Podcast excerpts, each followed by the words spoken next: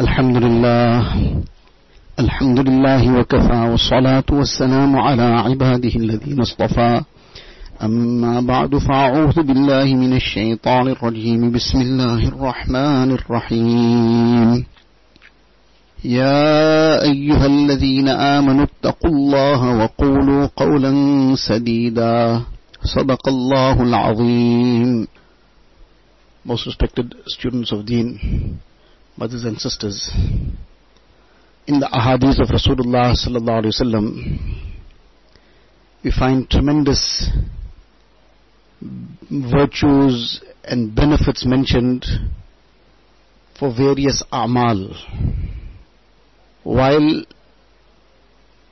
the grace of Allah Ta'ala is limitless, that for many very simple amal, very simple actions, there's such great virtues that have been mentioned.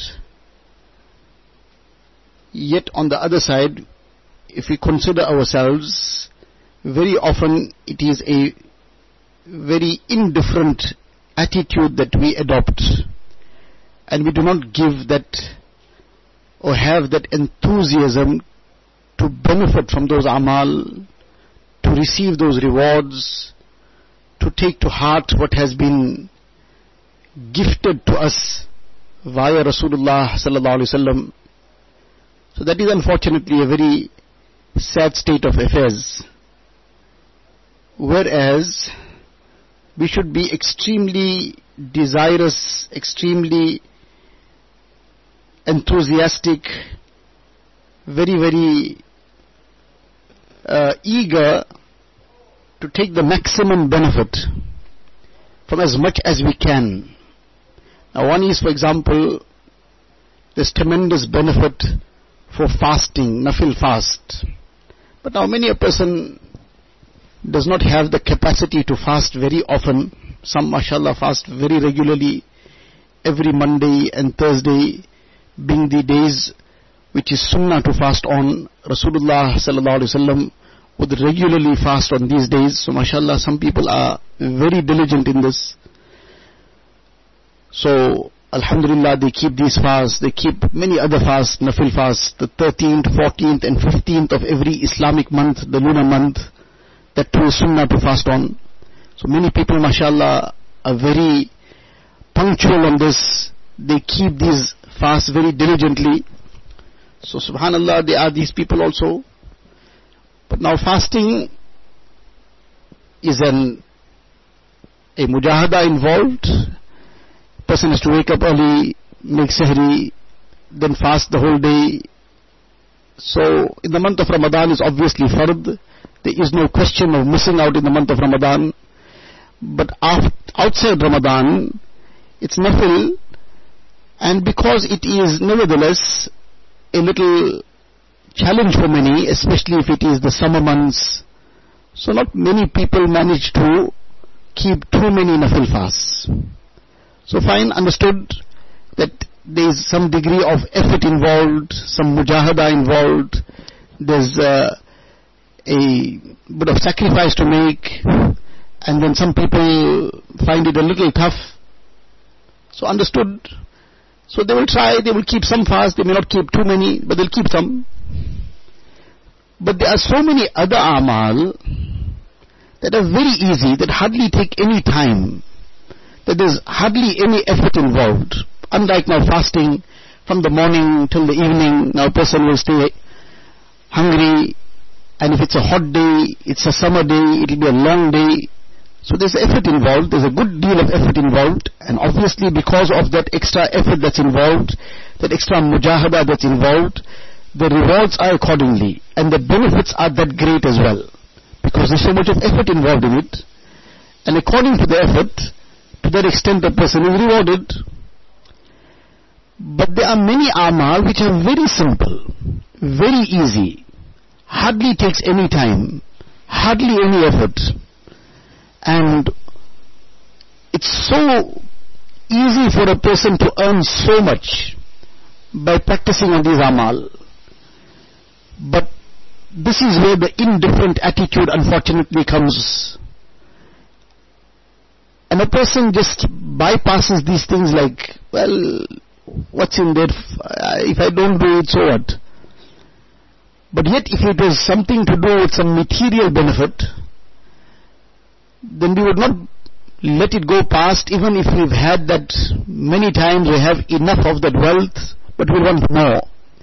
If, for example, a person, just imagine this, somebody has got their own uh, massive properties and owning maybe in the millions, and then somebody is distributing one gold coin to every person that comes out of the masjid. You'll find these people also in the line. If we, it was us, we'll be in the line too. If we had that millions also, we'll still be in the line for that one kruger coin. Now somebody will say, but you got millions, what you going to worry about this one Kruger coin? Say, well, so what? If I got millions, there's one more, one more Kruger coin to add to it. So there we think in that manner. Now we want more and more, there's no end to it.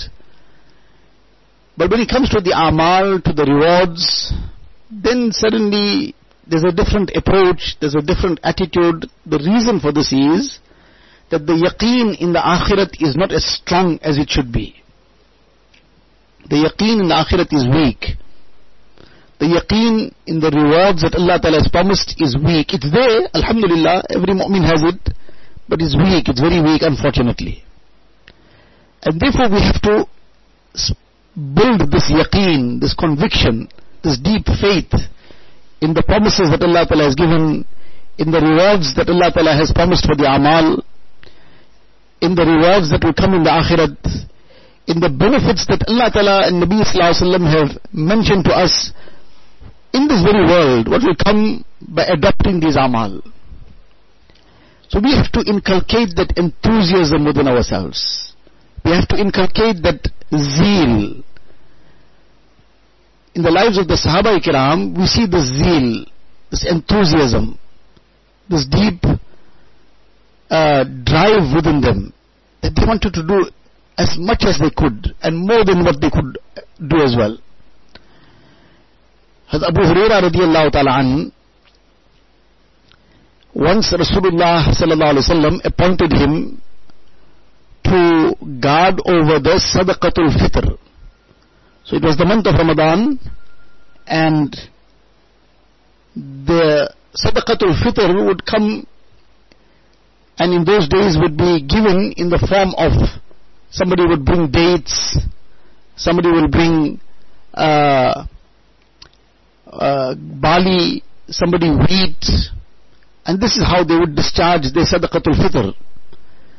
So in the hadith sharif also this is the basis on which the sadaqatul fitr is calculated, nisfu sa'in min tamarin, or sa'am min sha'irin, etc. So that's what they would bring. So now there's so many people and everybody bringing their sadaqatul fitr, so it would now obviously be some heaps of dates and some heaps of, and then this would, as it would be gathered and collected, then before the day of Eid it would be distributed to the, to those who are in need. So in this way, Rasulullah sallallahu made the provisions, deen accommodated even those who are, uh, who are less endowed in terms of material things, that they also have something for the day of Eid. So, in any case, coming back to what we were discussing, Rasulullah sallallahu had appointed Sayyidina Abu Hurairah radiallahu ta'ala to guard over this. So, one night now, in this time that he is guarding over it, as it's now quite late in the night, suddenly he realizes that somebody has come and he is taking hands full of this grain or whatever else was gathered there and he's probably putting it into some bag or something to take it away. So Abu Hurairah radiallahu ta'ala comes and he grabs hold of him. And he tells him, لَأَرْفَعَنَّكَ إِلَىٰ رَسُولِ اللَّهِ صَلَّى اللَّهُ عَلَيْهِ وسلم. I am going to certainly present you tomorrow to Rasulullah sallallahu alayhi wasallam. I am going to take you up because you have come and you are taking without any permission from here. So this person started pleading, please, I have a lot of problems and my family is in poverty and we are in really dire straits and whatnot. So Abu Hurairah radiallahu ta'ala felt sorry for him He said, well, look, don't do this in future. Fine, since you are claiming you are so much in need, so this has all been collected to distribute to the needy, so then fine, you also are entitled to it, but this is wrong. You have come here and taken without permission, so don't do this again. And he therefore warned him in that manner and released him.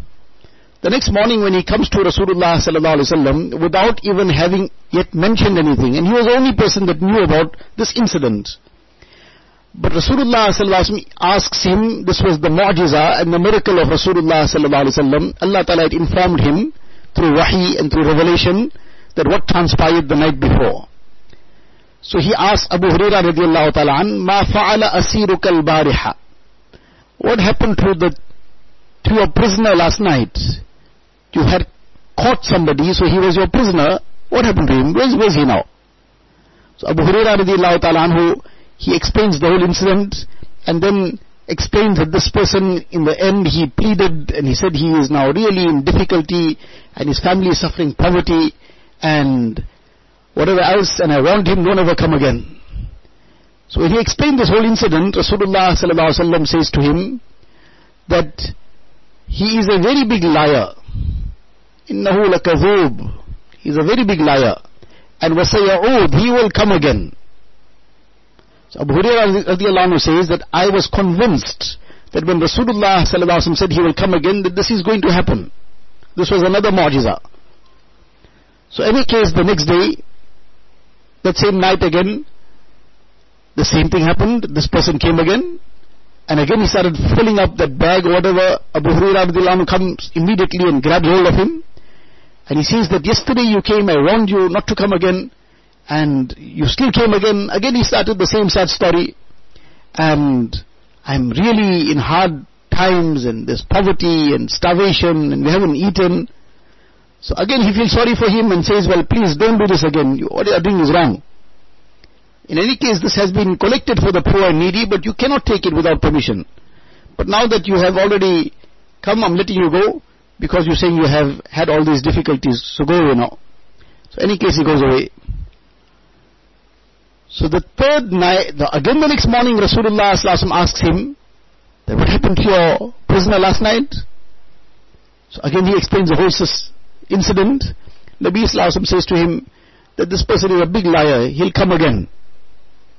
So he says, I was convinced again this is going to happen. That night the same thing happens again. So now this time he grabs this person as soon as he starts taking something, he grabs him very firmly. And he says to him that you are not going anywhere. I am certainly going to take you along to Rasulullah tomorrow. Now when this person sees that he is this time determined, he is not going to let him go. So he says to him, look, I will teach you some kalimat. I will teach you some things which will benefit you.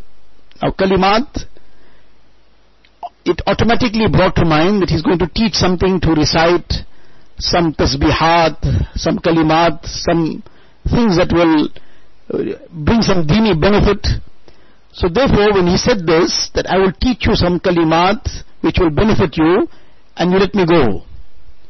So he asked him, what kalimat? What do you want to teach me? Meaning something of benefit you want to teach me. What do you want to teach me? So this person then taught him something. What he taught him? He said to him, إِذَا أَوَيْتَ إِلَى فِرَاشِكَ at night when you come to sleep, when you come to your bed, then recite Ayatul Kursi. Now he's giving him an amal. He's teaching him something about Ayatul Kursi. Ayatul Kursi is among the greatest ayats of the Quran Sharif, the greatest ayat of the Quran Sharif. And in one hadith Sharif it is mentioned that the person who recites this ayat, uh, Ayatul Kursi after every fard salah. So every fard salah, unfortunately, as soon as we make salam, that is now to start off with how that salah was performed, whether it was performed with care, whether it was performed with concern, whether it was performed with khushu and khudu, it was performed in a proper manner, fulfilling all the postures of salah correctly. After all, salah is salah. Salah is not just some thing to just get done with. This is our communication with Allah Ta'ala. This is our link. And salah is the first thing we are going to be questioned about on the day of Qiyamah. If our salah is in order, the rest of it will be in order. If our salah is haphazard, our salah is deficient, our salah is in a problem, then everything else is going to be like in a similar way. So we have to make every effort to improve our salah.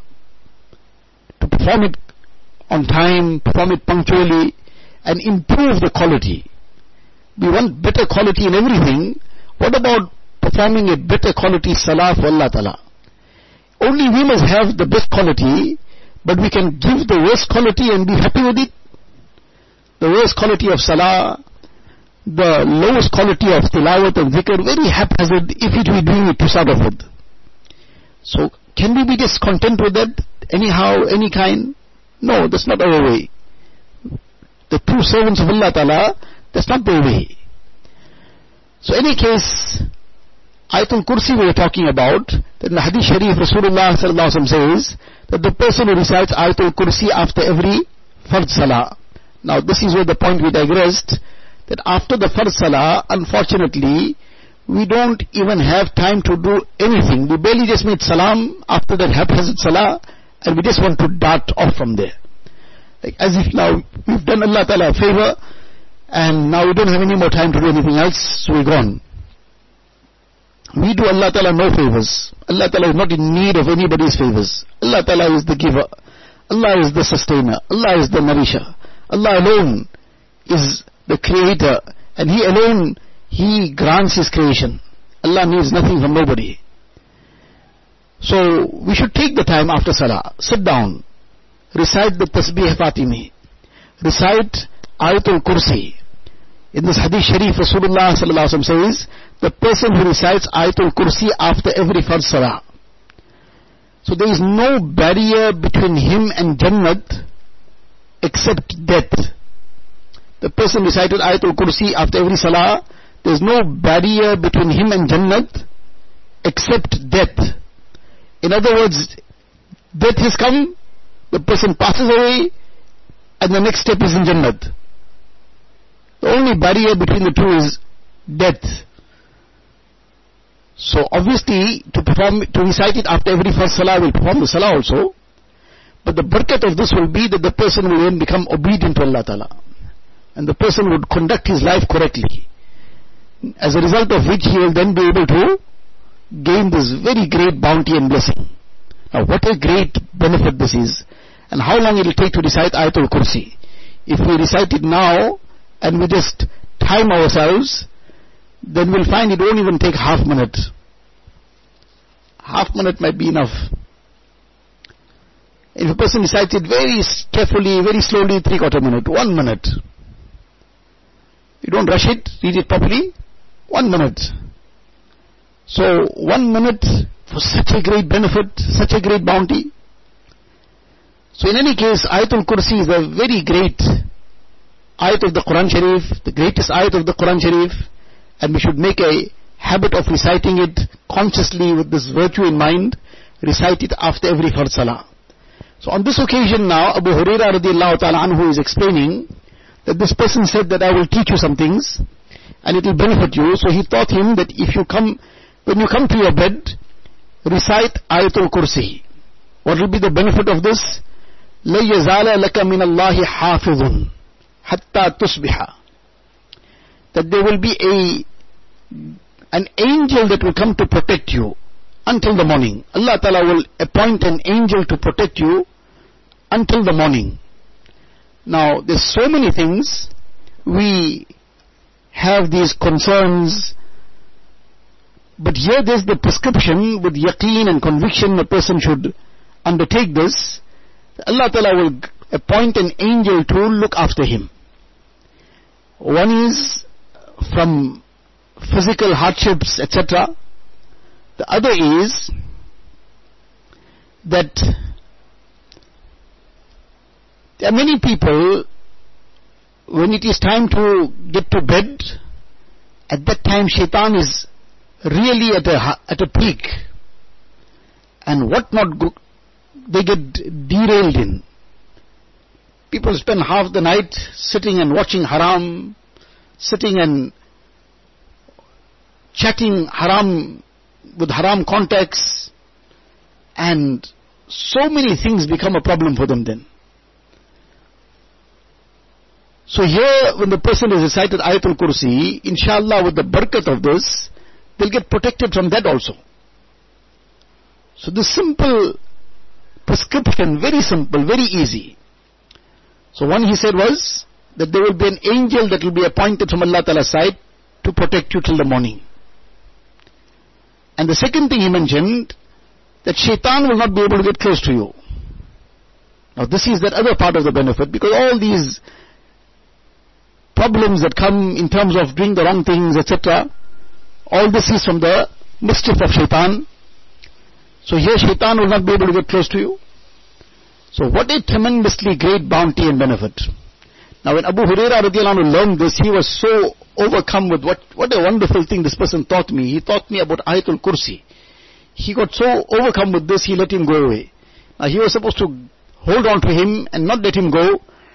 And bring him to Rasulullah sallallahu alaihi wasallam. But in explaining now, how did this happen now? Three times in a row, third time now, he grabbed hold of this person and he let him go. Why he let him go?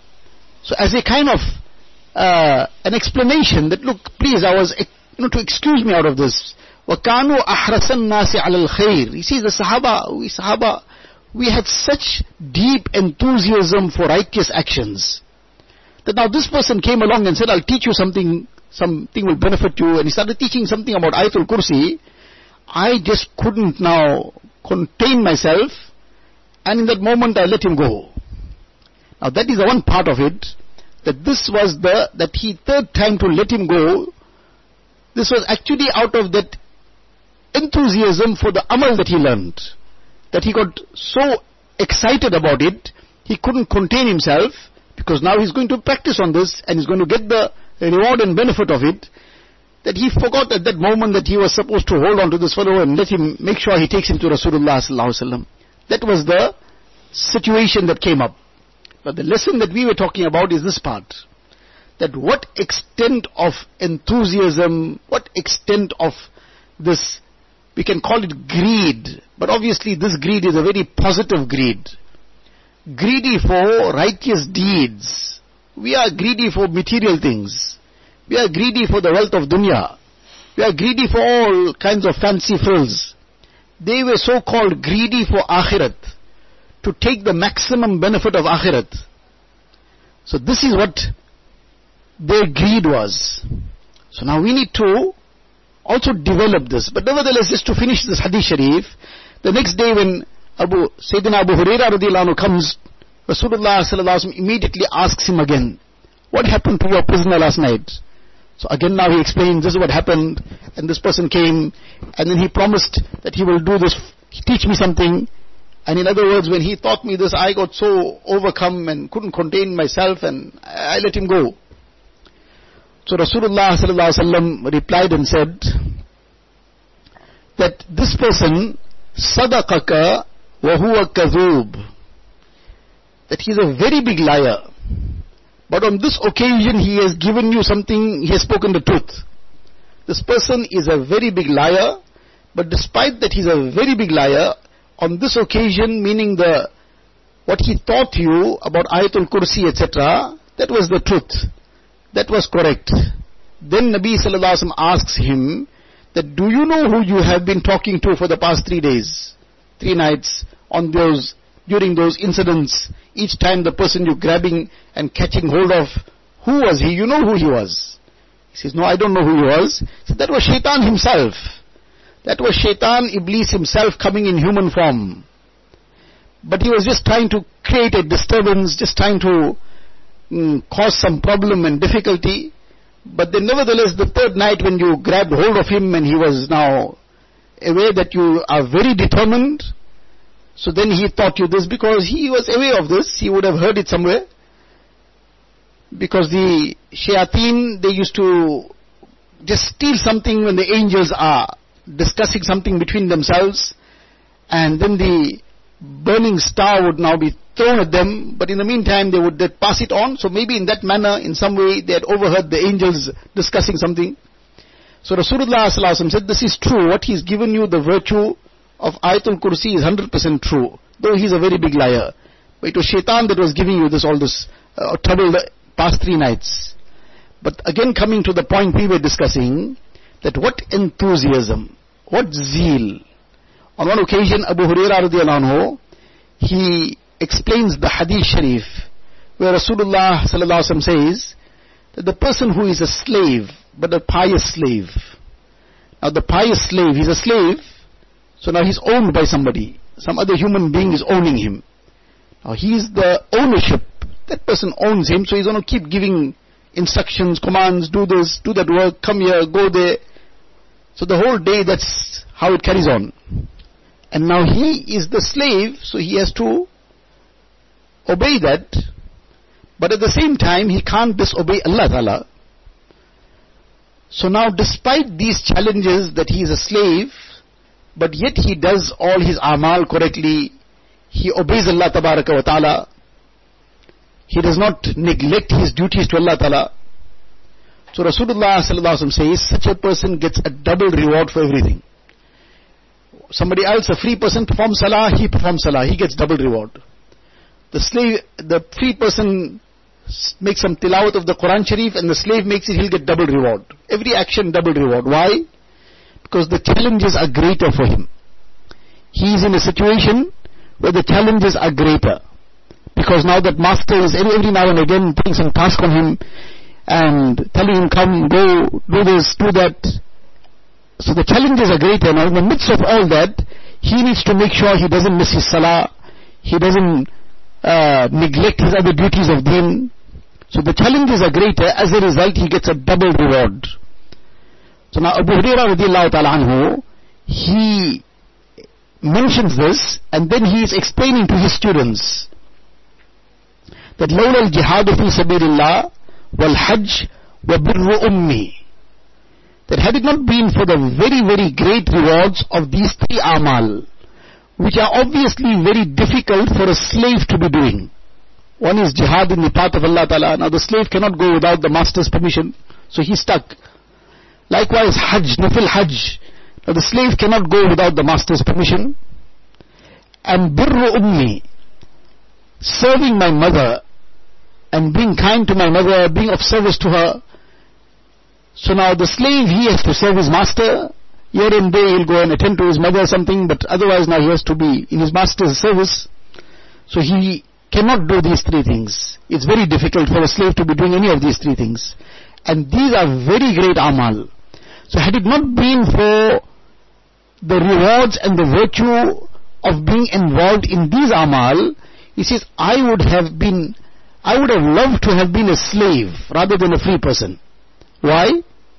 Because then on every action I would be getting a double reward. Now subhanallah, one is a free person the other is a slave, and a slave is a slave. But because the slave will get double rewards for all the amal, this was the enthusiasm of Abu Hurairah radiallahu ta'ala I would have rather been a slave then. But then on the other side, I won't be able to do these three great, very great things.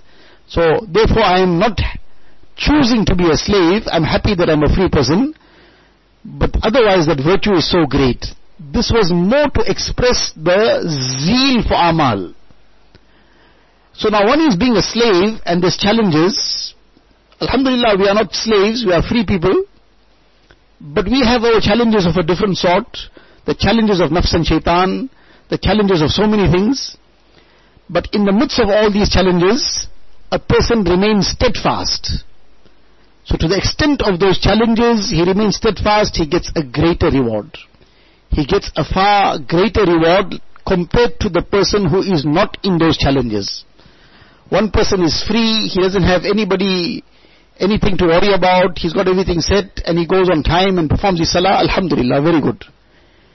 And another person has to, he's really working hard, he's got a difficult job, he's far away from the masjid and despite all that, he, on the time, he quickly stops all the work and then he comes to the masjid and he performs his salah and makes sure he doesn't neglect it. His reward will be far greater because of the challenge.